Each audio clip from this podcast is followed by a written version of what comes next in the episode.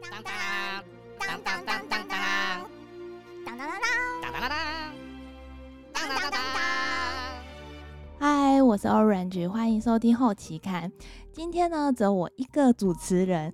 但是为什么？因为我们今天的来宾他远在台南。我们今天来宾呢，他是一个在台南的动画公司，他叫 Studio 2。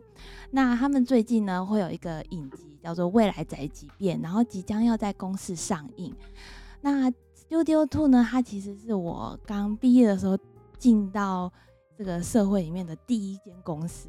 那所以我就想说赶快来邀请一下这个动画总监来给大家认识认识，他叫 Alan。 那我们就请 Alan 来自我介绍一下，然后顺便介绍一下二号工作室是什么样的团队。好，谢谢橘子。那我是 Alan 啊，我本名叫冯伟伦。那我是中部的园林人，然后大学毕业之后我就到 Studio 2 兔子创意，那在台南的昆山科技大学毕业的。那首先，哇，你这介绍很仔细，很仔细啊。OK， 那我们公司主要是做原创动画为主，然后动画影片的形式有分成短片、影集、电影，然后也做过 VR 的影片。然后我们通常都会设计出一个原创的动画角色 IP， 然后用这个角色来发展，然后拓展到不同的形式。然后像是刚刚提到那些的影片，我们都是用一个角色来做这样子一个发展。然后其他的还像是有一些是贴图啊、商品设计啊、游戏企划啊，或是广告代言等等的。所以其实大部分都是以研发这个角色，然后跟研发这些原创的动画为主的一个团队。那你们到目前为止已经研发了几部原创动画了？然后我们的原创动画的话，我们是做影集跟动画电影。那影集的话，比较目前的话大概有3部影集，到现在这次未来宅急便总共有4部影集。然后电影的话，目前是1部电影，就是小猫巴克里那最红的。啊，对对对，小猫巴克里电影2017年的时候在上映过这样子。对，它也是从影集然后进展到电影。对对对对对对，那这个是影集跟电影的系列，那其他当然就是短片啊，或者是一些 MV 啊等等的都有这样子。哇，你们还有做 MV？ 参与一些啦。哦，参与一些不同的项目这样子。对对对对，不同的，或者是一些不同，像 VR 也是，我们也有做过 VR 的短片，大概2-3部吧。嗯，好像现在蛮多动画公司也都是，多个层面他们都会去涉略一些嘛。嗯，对，可能因为现在最近 VR 这个算是比较多开始有人接触了，所以我们那时候大概2-3年前做的时候也是，在摸索吧，就是说，因为它动画变成 VR 的时候，它是用不同的一个观念去建构的。所以的话，其实那时候学这个东西、了解这东西也是花蛮多时间的。哎，那你们 VR 现在是做你们做的那个专案啊，它在哪边是可以看到的啊？ VR 目前目前的平台好像剩下的是 HTC 的这个平台上面有，因为它的平台比较特别，那需要支援那个头戴式的那个设备。哦，比较能够看，要不然的话，之前我们通常都是去外面的场地做展演，像是之前在高雄博恩那边有展过，然后现在可能会是参加国外的一些影展为主。我之前然后如果有看错吗？好像是看到小猫巴克里，然后是把它改成类似像 VR 的东西。对对对对对对，就是在去年的时候，就用小猫巴克里这个主题，然后去改成一个短片。VR 的短片，所以你们就是擅长把你们的 IP， 然后做各种项目的推广。对，就是因为概念还是从原本的这个原先的这个计划，就是原创一个角色 IP 这个概念为主。然后接着呢，就要可以做很多事情啊。至于要做很多哪些事情，通常都会看有什么样的机会或是一些的机缘吧。这样设计感觉还蛮酷的。哇，那因为其实我今天访问你啊，就是因为我们本节目有个蛮特别的宗旨，就是我们虽然没有访问导演，但是因为我们觉得每一部不管是动画还是电影，它都是有一个团队所制作而成的，所以我想要特别来就是问一下，像你身为动画总监，你的工作内容到底是在做什么东西？动画总监其实主要比较大体的方向就是说确保团队的大家啦，创作者们都是往同一个制作的方向走这件事情，就是路不可以走歪这样。对对，走在一起啊，因为有时候常常走歪了。对，然后让就是安排这些工作啦，就是让这些团队可以更顺畅。那中间当然包含了像是一些的品质的控管啦，或者是经验的指导，这些东西都会看每个人的状况不同，然后去做一些分配。所以说，动画总监是要管理几乎是所有项目、所有层面的部分嘛。它其实因为可能每一个地方不太一样。那我们这边的话，因为动画总监上面就是对的就是导演，当然平行的大概还有制片。那下面的话大概就是一些的不同的部门。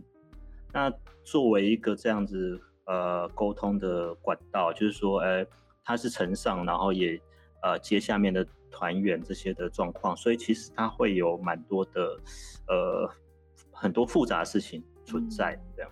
对对对对耶，我觉得光是比如说一般啦，就像导演他有什么想法或者是他有什么执行，他一定会跟你去做讨论，那下面要怎么去策划，要怎么去规划，我觉得那好像是一个很大的学问呢。那对你来说，你觉得在管理这些团队上，你有没有什么特别的经验是可以分享给大家的？对，管理团队的话，因为我们是团队，不是我们主力团队没有那么多人，大概就是20个人左右。然后其实最大部分的状况都是一起在做沟通这件事情。那因为我们动画是分前期、中期、后期3个阶段，所以的话，我大概会是思考说，我们在前期的时候，因为每个阶段可能会遇到的事情不太一样，那管理的方式或是说一起工作的状态不太一样。那前期的话，我们大量都是研发为主，因为大部分都在设计层面啊，然后讨论故事啊、讨论角色啊，这些有的没的。所以的话，在前面的时候，我们通常都会是根据研发状况，我们去会做安排会议，然后看看大家的进展，然后去安排与导演 check 这个事情。所以大部分前期的时候会比较多是团队所有的人一起参与会议，所有人都会加入。对对对对对，就是我们定期安排。对对对对对对。那像你们这一次未来宅急便，我看到你们跟好多公司做协力的合作，什么染色师啊、羊王映创，还有跟实践大学，就是有各个不同的有公司、有学校的单位去做合作。你们是怎么样去做这种统合的啊？因为这么多公司、这么多单位，我觉得你要去把每一间公司都可以统整在一起，这件事应该也不是那么容易的。对啊对啊，因为台湾公司像你刚才提到的就是还有元晶国际有限公司，对对对，然后蓝色师、洋王，然后还有好动动画，然后还有米德媒体，或者这几间是公司。然后这些公司我们大部分都是做合作的是动画环节里面的像模型或者是一些动作的。然后就刚刚提到，就是我们前期在研发的时候，就会连同这些规范跟规则一起把它定下来啊。这样子合作的时候，大家就比较清楚知道说，到底我们公司的这个应该说这个影片的风格是什么。这样比较不会，就是已经把规则都已经定好了。对对对，尽量写的比较清楚啦，或者是说导演会录制一些说明这样子。哇，还会录制说明哦。对对对，好酷哦。所以你们会有个 SOP 的档案。对对对，尽量，因为有些东西比较复杂，也比较单纯啊。复杂的话，我们尽量还是有点像是，因为如果是内部自己的话，可能大家聚在一起讨论一下就很清楚了嘛。对。对对对，沟通比较快啊。如果是外部的话，通常都会有这个沟通上的问题，所以这个说明还是需要的啊。哎，可是你们在台南，那这些公司有的大部分都是在台北，你们是会专程跑一趟吗？还是都是远端作业？我们都是远端的。哇，你们超流行，疫情还没开始就跑这个流程了。我觉得未来应该也是吧，因为我们像如果我们最近也对那个跟其他国家的，然后也都是用远端视讯比较多。要不然其实有时候如果动画，不太可能说未来有可能会往其他地方一起合作啊，不一定会都是在台湾这样。对，我觉得这个先跑这个流程是蛮好的，你这样就是全世界都可以去合作。嗯，哇，那所以那你们在协作这个过程中，你们有没有觉得哪个部分是对你们来说是比较困难的，或者是这个经验是可以觉得可以分享给大家的？比较困难的哦，比如说有没有遇到什么样的瓶颈？说跟这些公司合作，但其实可能在流程上面啊，会有一些 bug 啊，还是什么的问题。通常大部分都是这个因为没有在一起工作，所以大部分都是沟通上的或是理解上的问题比较多。所以的话，这部分我们每个环节就是每个环节都做好规范这件事情还是得做，然后我们尽量把问题拆得比较单纯一点，因为比如说如果要跟某些公司合作，我们尽量把它分类的比较简单一点，比如说不会一次太复杂，那这样如果太复杂的话，我们可能分出去的东西也会两边都无法去照顾到很好，然后尽量说它就是只单纯做几个东西或是几个动作这样子的拆解方法。对哦，把事情单纯化这样子。对对对，因为我们之前也有遇过说把整个全部的流程啊，或是全部的环节都发出去制作，但是除非也是要看公司的状况如何，要不然有时候会变成说有些公司它可能每一个环节它的方向会一直跳来跳去的，或是说会处理不好，所以会有这个问题。对，因为像有时候我们光是在比如说发包 freelance 啊或什么的，那你跟他第一次合作，但是你比如说你大概知道他的本质不错，可是他做的东西可能他就做错方向了，或是他做来的不见得你很满意。但是你们再怎么沟通，可能还是瞧不到那个对的点的时候，对对对，对啊，就会很头痛。对，因为其实光是连我们自己内部，大家都这么近，都会有这个方向的问题了。对，所以更何况跟其他公司合作，一定会有更多的问题。哇，那像有这么多公司，都是你一个人去对吗？还是说你们还是有分很多的窗口？我们公司的话，通常都是制片做沟通协调，因为毕竟制片它还是得作为一个桥梁啦，它会有大量的一些像是文件啊，或是档案啊，或者是一些的资讯需要传递。那我们我这边或是我们创作部就是其他的队员他们都是比较多是偏向在做创作的人员，所以的话会是不同的方式去做兼顾啊。制片他就是把这些要沟通的讯息啊，然后档案都把它传递好啊，然后如果是比较偏创作的一些的想法或是一些的意见啊，那就是会来创作部，就是因为我们动画总监下面会有创作部跟会有动画组跟美术组不同的组别啊，那还有另外一个是制片组，制片组就是负责像刚刚提到这些的窗口的角色，哦，对对对对。哇，那你们哦，难怪我看到制片有1、2、3、4有4位。哦，对对对对。对。说哇，怎么制片这么多位？因为之前比较少，但是因为现在除了，因为我们在做一个案子的时候，同时可能也会有其他的案子或者其他的东西要制作，所以不会只单纯只做一个东西啊，所以这时候制片要传递这些讯息就要蛮复杂的，因为量蛮大的。嗯，了解。哎，那因为你刚刚说到说你最重要的工作就是沟通协调。所以这个部分我超想要请教你，因为你知道，我觉得在一间公司里面，就是说话艺术这件事情是最难的。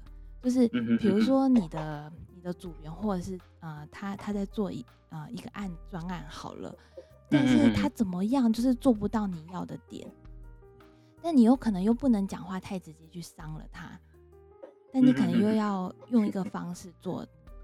但你通常会怎么样去跟你的组员做一种就是良好的沟通呢？然后又不要太伤人之类的。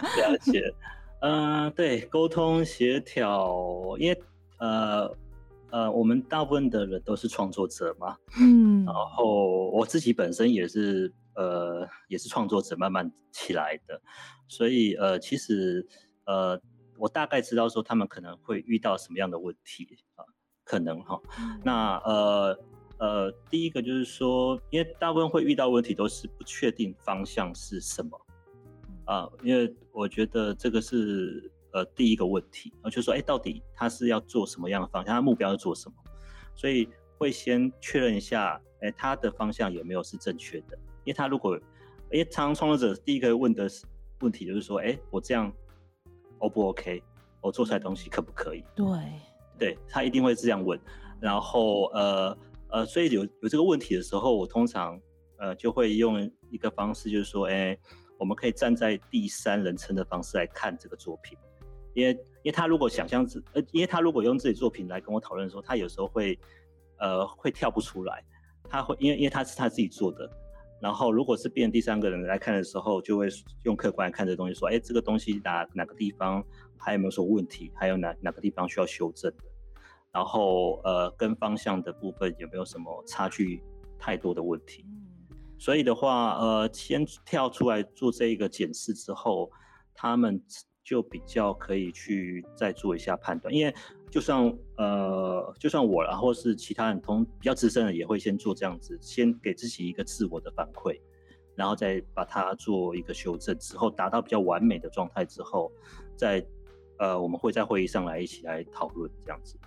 因为在会议上，不管是我们或者其他的导演来看的时候，都是希望创作者可以先把接收到的这些项目啊，先透过自己的吸收理解之后，转化成比较好的方式，把它呈现出那个画面出来。嗯，对，就是要跳脱一下自己，就是站在第三者立场来去看这件事情。嗯，就是你们还是会希望他多思考一下，到底要怎么继续下去。对对，因为大部分还是环绕在一个，就是说，在做这件事情的时候，他的想法是什么？因为有时候他的想法会影响他做出来的成果，然后他的想法也影响他做出来的东西到底自己的判断是不是好的这件事情。所以有时候在最前面那个概念、那个方向准不准的时候，其实是占了大概有80%以上吧。就是大概有8、9成都是他的想法是不是 OK， 因为其实大部分创作者可能都有一定的技术了，或是一些的专业能力，所以会被限制住，大部分都是困在这个一开始的这个 idea 或是想法有没有到这个正确的方向为主。对啊，因为有些人就是很容易，比如说他已经卡住，他就会自暴自弃，然后就会问你说，那到底要怎么做嘛？到底要怎么做？对，通常一定通常会啦，就是会不知道该怎么往下这件事情。我觉得是身为创作者一定会有这个问题的，对，就不管是之前或之身都会有，一定会有遇到这瓶颈。对，所以我觉得你说就是跳脱出来，然后大家一起去思考说到底还有什么样其他种可能，不然我们就会一直陷在那个漩涡里面。对对对对对，可以多听，因为有时候会有一个好处就是说，因为你可能会这样会有一个框架被限制住，然后在会议上，比如说导演可能会有想到其他的方法，或者其他的概念，或者说其他人觉得其实原本的想法也不错，就是大家这样讨论下来的时候，你会有其他的可能性的，不会只被限制住你原本好像跳不出来的那个状态框架里。对对对对对，所以当然我刚刚讲的那个东西都是先作为一个在会议前的一个检视的过程了哈，就是因为如果你有经历过这样的一个就是自我检测的一个方式的时候，你才可以把这些东西比较好一点拿到会议上一起来参与讨论这样子。对，避免说好像只是单纯的把它做完，然后但是没有经过思考就丢上来，这个其实就会比较麻烦一点。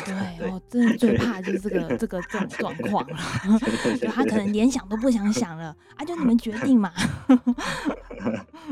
对对对，所以我们前面就会比较多是在导入这个概念啦，这样子大家就也不会说太偏离这个轨道太多，因为大家都会想啦，会想的话，其实你做的时候就会快很多啊。因为如果你做错的话，其实还要再修啊，或者还要再重新修改或处理的话，其实也并没有比较快这样子。对，所以多想一点会让这个时间啊，或者这个进度会更有进展。对，做得很好。好，那我再问你那个你自己专业领域的方面，因为像你是你是做那个动画的动作出身的嘛？啊，对对对，不是我是做模型。你是做模型？我记错了。我也有接触动作了。对，我想问你那些动画的表演方式啊，因为其实我们比较通俗的话，我们就是分日系跟美系嘛。那我就很好奇，那对你们来说，你们自己的原创动画《未来宅急便》这一部，你们是动画的风格，你们有去特别去定位吗？比如说你们可能是比较偏日系还是偏美系，还是你有没有已经有自己的风格在了？日系或美系的话，我们应该会比较偏向是美系吧，对，因为其实我们会蛮多参考一些像是迪士尼、皮克斯的动画电影，因为他们其实表演啊，或者是这个表情的那个什么张力都是很强烈的。对，然后他的每一个肢体语言其实都是可以很清楚的感受到的，因为其实动画跟真人电影它还是会有一些不太一样的地方，因为毕竟动画它是创作出来的角色，那可能有一些的情绪太细微情绪，它不像真人的表演一样，它那么容易可以去有那个灵魂的感觉。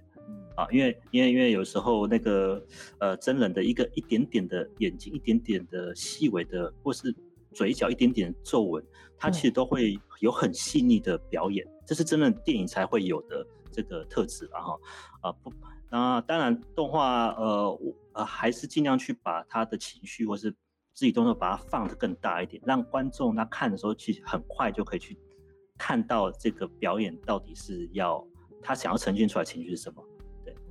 所以看那个预告片的时候，那个小猪情绪都蛮丰富的。对对对对对对。那你们会像皮克斯一样要自己先演一段吗？我们通常有时候，如果我们通常会让动画师发挥如果动画师有遇到一些问题的时候，我们就会单纯用一些影片会简单的演一下一些这样子。对。我想说，你们是会有个小小摄影棚，就是动画师的话在那边自己演戏这样。不，没有那么专业。我通常就一些 webcam， 然后直接对着自己的那个导演，通常有时候会表演一下。对。所以导演应该是戏精。他也算是吧，也蛮喜欢演的，因为他在讲这个动作的意见的时候，有时候都会去演一下这个效果，因为怕说这个动画师他会理解错误这样。那我就好奇，那8届的那个舞蹈又是谁设计的啊？哦，这个是我们是跟那个会请2个舞者，专业的舞者来表演。哦，然后真的是专业的，不是乱跳的。不是，我们就请他来跳，然后我们是用那个 mocap，去让舞者身上带那个动作截取的装置，然后去把它跳出来这样子。哦，就是身上粘了很多的白点点那种，直接把它对着这个舞者，让舞者直接跳一次，然后抓出来。哦，这样听起来哇，难怪会这么自然。我刚才想说，你们到底是自己跳呢，还是要？那个对，因为那个我们毕竟动画师不是专业的，对跳舞这东西的确太困难了，不是每个人都会跳的。对。好，那我最后再问你一个，因为我觉得看过这预告片的应该都会被你们这个场景给震慑到，就我怎么这么的庞大，这简直是动画版的。对，我要讲说这个场景像攻壳机动队，但是刚刚对攻壳机动队也是动画。对，就是它已经精致到这种程度了。没有那么没有，光影先生他有他自己的风格。那我们当然的想法也是说他是那个赛博朋克的一个世界观啊，比较科幻的。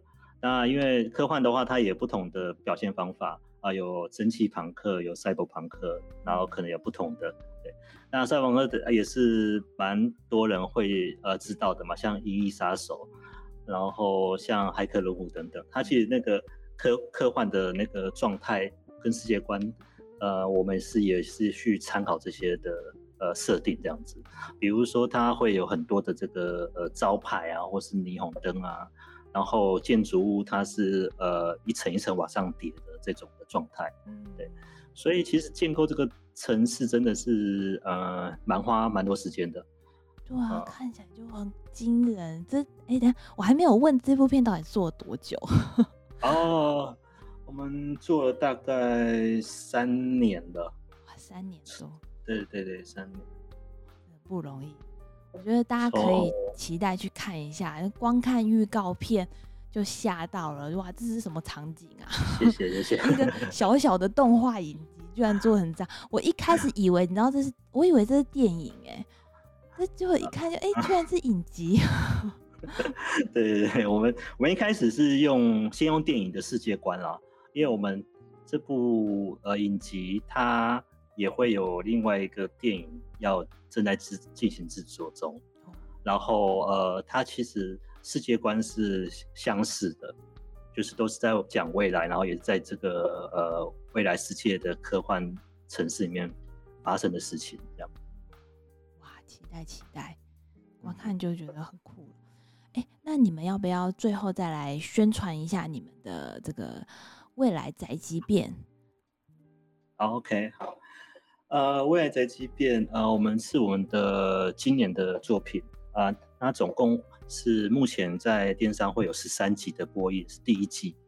然后它是发生在未来世界里面，然后在未来的世界里面，无人机取代送货这个行业，但是有一些包裹是无法被这个无人机送达的这种状况，所以就会有一个部门来解决这些无法送达的包裹。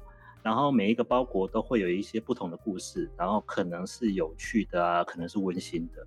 那它这个影集就是围绕在这样子一个这个送货员的故事上面。